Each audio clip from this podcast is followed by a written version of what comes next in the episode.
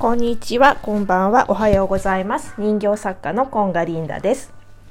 この番組は私が宇宙理論に従って、えー毎日毎春毎春気分のいいことだけを選択していたらどうなるかという実験の放送になります。今日は、えー、とこの宇宙理論というかね宇宙のからくりっていうのがちょっと分かってきたぞっていうことでシェアしていきたいというか自分のこう分かったことをちょっと今出しとかないとまた忘れちゃいそうなのでちょっとお話しさせていただきたいなと思います。ちょっとすごい怪しい感じになるかもしれないけどお付き合いいただけたら嬉しいです。えっ、とまず紙にねちょ紙を糸をなんか書くものを用意していただいて丸をこう一つちっちゃい丸を書いてなんかまあ人間マークでもいいし私っていう感じでもいいしとにかくその丸の中に自分を入れてほしいんですね。でそこが目に見える世界今のここのなんか地球上の例えば今スマホがあってパソコンがあってとかっていうもう本当に目に見える世界があるとします。でそれをすごい俯瞰してその今の丸をすごい俯瞰してみてほしいんだけど宇宙のなんかもうすごい上から見てほしいんだけどでそこにはねその自分の「私」って書いたその丸の外側には自分には見えないなんか変な壁みたいなのがあるわけ。でその壁っていうのが人の目線だったりとか、えー、とトラウマ？苦手なこととかこれはどうしてもすごい怖くてできないみたいなそういうなんか壁があるわけでそれはさ人によっていろいろだから私全然そんなの平気みたいな。例えば人の目なんて全然気にしないしみたいな感じでできる人もいるしもうどうしてもこういうことが怖くてできないみたいな、えーとまあ、過去にこういじめられて苦しい思いをしたから人と会うのがちょっとダメですとか、まあ、何でもなんかそういう人それぞれ見えないあの壁みたいなのがあるわけ。でその外側にもう一個大きな丸だから要はドーナツみたいな感じで書いてほしいんですけどそっちの外側の部分が、えー、と目に見えない部分なのねなんですよ。でえっ、と私たちが例えばお金持ちになりたいとか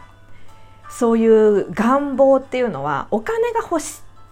あの物としてお金が欲しいわけじゃなくって結局そのお金があった時のお金があってじゃあ何する？旅行に行く。旅行に行くっていうその行為ではなくってそこで味わえる感情とかでしょ？気持ちいいとかああもう最高みたいな。その気分を味わうためのツールとしてお金が欲しいわけじゃない？例えばまあえーと、すごい外車のかっこいい車に乗りたいっていう物質的な要求があったとしてじゃあそのためにはお金が必要だねってなるんだけど実際問題その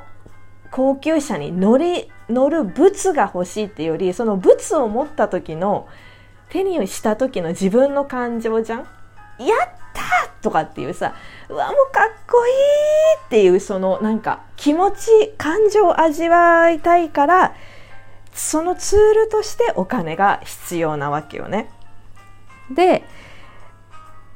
そうその気持ちっていうのが実は私の外側にあるわけで、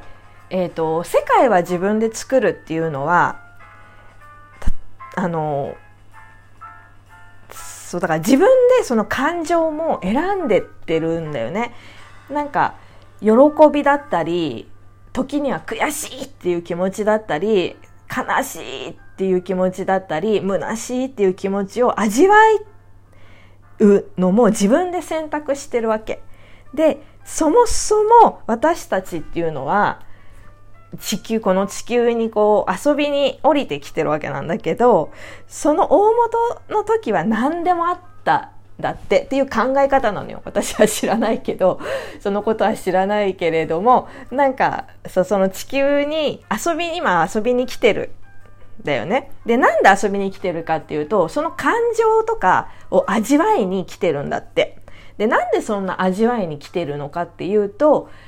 もともと私たちは何でもある世界に望めば何でも簡単に手に入る世界にいたわけ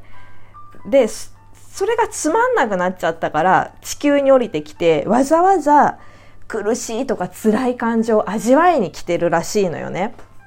で、やだ、そんなの味わいたくないよって思うけど、でもそうな、そうらしいのよ、実は。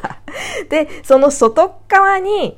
その感情を味わうものなんていうの目に見えない世界が自分の外側の枠にあるわけ。で、その外側の枠っていうのは、そう、私たちはその感情を味わうために、外側の枠っていうのはね、あの、マリオメーカーみたいな感じになってるわけ。もう遊園地。で、私たちなんで遊園地にさ、行ってさ、わざわざ怖い乗り物とかさ、あの、お化け屋敷とかに行って、キャーとかって味わったりとかさ、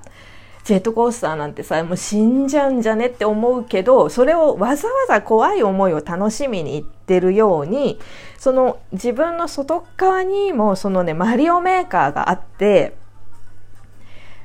えっ、ー、と、それを自分で作ってるんだよね。なんか、わ、ワリオだっけ？なんか悪者とかもさ、自分で選んできて、そこで悔しいとか、何回もこう戦ってクリアするぞみたいな。それをね、楽しむためにこの、来てるわけよ。で、えっ、ー、と、じゃあそれは置いといて、そのね、見えない、私の外に見えない壁っていうのがあるって言ったでしょ？人の目とか。で、それを打ち破んないと、その外側の楽しいマリオメーカーで遊べない、遊んで感情を味わえないわけ。だけど人によってここの部分は私大丈夫みたいなのがあるから、じわじわこうちっちゃくは味わったりとかできるんだけど、それの全部の枠を取っ払っちゃった人がやっぱり一番強いっていうか、あの、本当にフルでここ遊べるわけよね。で、マリオメーカーでめっちゃこう遊ぶわけじゃん。で、最初はうまくいかないで固定なんて死んじゃうんだけど、慣れてくると、もうすごい遊び方が分かってきて、コインザックザク入ってくるわけじゃん、マリオって。で、そしたら、そのコインで何か、見える形の何かを買ってるんだよね。例えば車とか家とか。で、それを見て、他のあの、自分だけじゃなくてさ、みんながそのじドーナツみたいな中にいるから、見える部分だけを見て、ああ、いいなってみんな言ってるわけ。ああの家素敵、いいなって言ってんだけど、自分の周りにも、そのマリオメーカー、自分で作るマリオメーカーがあって、コインを遊べ、遊んで、そこで味わって遊んで遊んで、コインを貯めれば、そうやってあの目に見えるものも変えるっていうか、まあ、入ってくるようになってくるの。で、今ドーナツって言ったけど、それはね、無限なわけ。あの、実はドーナツ型じゃなくって、本当にもう広大な無限の世界に自分っていう丸がピッピッピッピッってあって、その外側がマリオメーカーになってるんだよね。でさ、世界は自分で作るって言っても、じゃあ私は日本の首相になりたいよっつっても、実際問題なれないけれども、首相、みんな首相になった時の気分を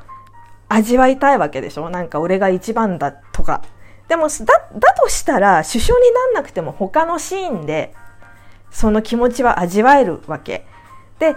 もう誰々さんの彼女になりたいとか、誰々さんの奥さんになりたいって、その誰々さんは一人しかいないから、そんな無限つっても無理じゃんって言っても、やっぱりその、奥さんになった時の気分は他の感情でも味わえるし、例えば、その奥さんになれなかった悔しい、もう悲しいっていう感情をわざわざ私たちは選んで遊んでるわけよね。そう。なんか、そういうことなんだよな。わかる、わかるかな？これちょっと私、すごいやっと見えてきたと思って、このドーナツの図とか、前にね、なんか、みんなで、なんかお話し会みたいなセミナーみたいなことをやった時にも説明されたんだけど、その時はちょっと全然よくわかんなかったんだけど、最近なんかね、いろんな人と話したりとかするうちに、これがわかるようになっってここす本当昨日今日の話なんだけどそう思うとすごい面白いなと思ってなんか楽しんだもの勝ちじゃんっていうふうに思ったわけ。そうだからちょっとねこれ皆さんも